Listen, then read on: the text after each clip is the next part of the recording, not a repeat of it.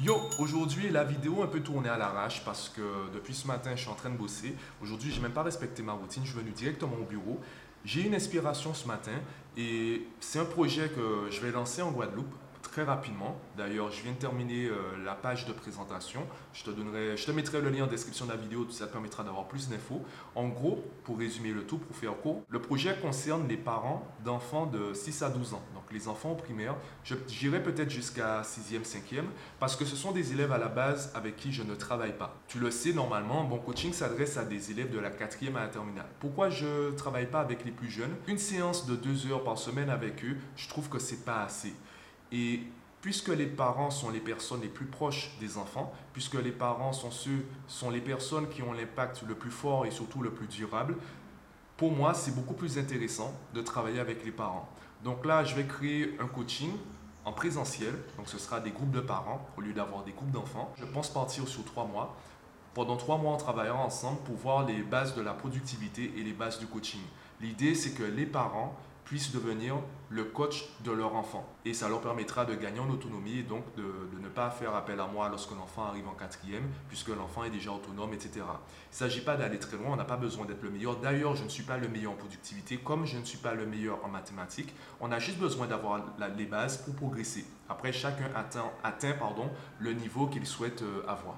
Bon, puisque la vidéo un peu tourné à l'arrache, le livre que j'aimerais te présenter cette semaine, c'est un livre que j'ai déjà mentionné plusieurs fois dans mes vlogs et podcasts, mais je, ne l'ai jamais présenté avec le service Mon Livre et le podcast Jeudi Julie. C'est le livre Vous êtes dix fois plus intelligent que vous ne l'imaginez. C'est un livre qui traite des intelligences multiples. Et quand je l'ai découvert, je m'intéressais déjà au sujet. Et donc, je n'ai pas vraiment appris de connaissances secrètes, etc. Par contre, j'ai adoré l'approche de l'auteur et je pense même que ça a influencé ma façon de travailler avec les élèves puisque tu le sais, j'utilise les mathématiques dans mon coaching. Et aujourd'hui, je porte la précision, j'indique, euh, je précise de manière vraiment euh, forte que les mathématiques servent juste de support pédagogique. L'auteur, en fait, pendant tout le livre, il va te présenter les différentes formes d'intelligence en se basant sur le tennis. Donc le tennis, c'est l'équivalent des mathématiques pour moi. Ça te permet, avec cette comparaison, du moins avec cette, euh, ce cercle qui semble fermé, puisqu'il pourrait parler de tout en même temps, le fait de se focaliser sur le tennis, ça permet vraiment de voir les, les, différences et de comprendre les façons de faire différentes des, joueurs de tennis. Puisqu'il va te parler de différents joueurs, célèbres et euh, professionnels, qui abordent les matchs de manière différente. L'idée générale, c'est qu'il hum, y a une infinité de formes d'intelligence. À chaque fois qu'on s'arrête sur un nombre, eh bien, il y a des nuances. D'accord? Donc, on ne peut pas vraiment dire il y a 10 formes d'intelligence et vous êtes forcément dans l'une des cases. Puisque à la base, on a tous toutes les formes d'intelligence, on aura simplement une forme dominante. Et après, les, niveaux, euh, ça fluctue en fonction du profil, de l'expérience dans la vie. Et par exemple, le test du QI, du quotient intellectuel, c'est un test qui scientifiquement, eh bien, il n'est pas si fiable que ça. Parce que si tu t'entraînes au calcul mental pendant 10 ans, tu auras forcément un meilleur résultat que quelqu'un qui a exactement, entre guillemets, le même QI que toi, mais qui ne s'entraîne pas au calcul mental. Donc, évaluer l'intelligence des gens avec euh, des questionnaires, etc., à un âge bien précis, à un moment de leur vie, c'est pas très pertinent. Surtout qu'il y a différentes formes d'intelligence et la forme d'intelligence dominante à l'école, pour ne pas dire la seule qui est vraiment traitée, c'est une intelligence logico-mathématique. Moi, ça m'a sauvé puisque je pense que c'est ma forme dominante ma forme d'intelligence dominante. La conséquence directe, c'est qu'à l'école, je comprenais. À l'école, ben, lorsqu'on me parlait, bon, j'étais pas très intéressé par la partie créatrice, musique, art plastique, ça m'intéressait pas trop. Par contre, tout ce qui était logique, tout ce qui s'imbriquait, tout ce que je pouvais transformer en fiches ou en données, en fait, facile à traiter, eh bien ça, j'avais euh, j'avais certaines facilités. Après, c'est une question d'entraînement. Je te le rappelle, j'étais un élève assez moyen, assez paresseux, pour ne pas dire euh, autre chose. Je n'avais pas les meilleurs résultats parce que je me foulais pas la cheville en fait. Je n'allais pas plus loin que, que la moyenne. Je cherchais pas à avoir 20. Par contre, j'avais des facilités, je dois le reconnaître.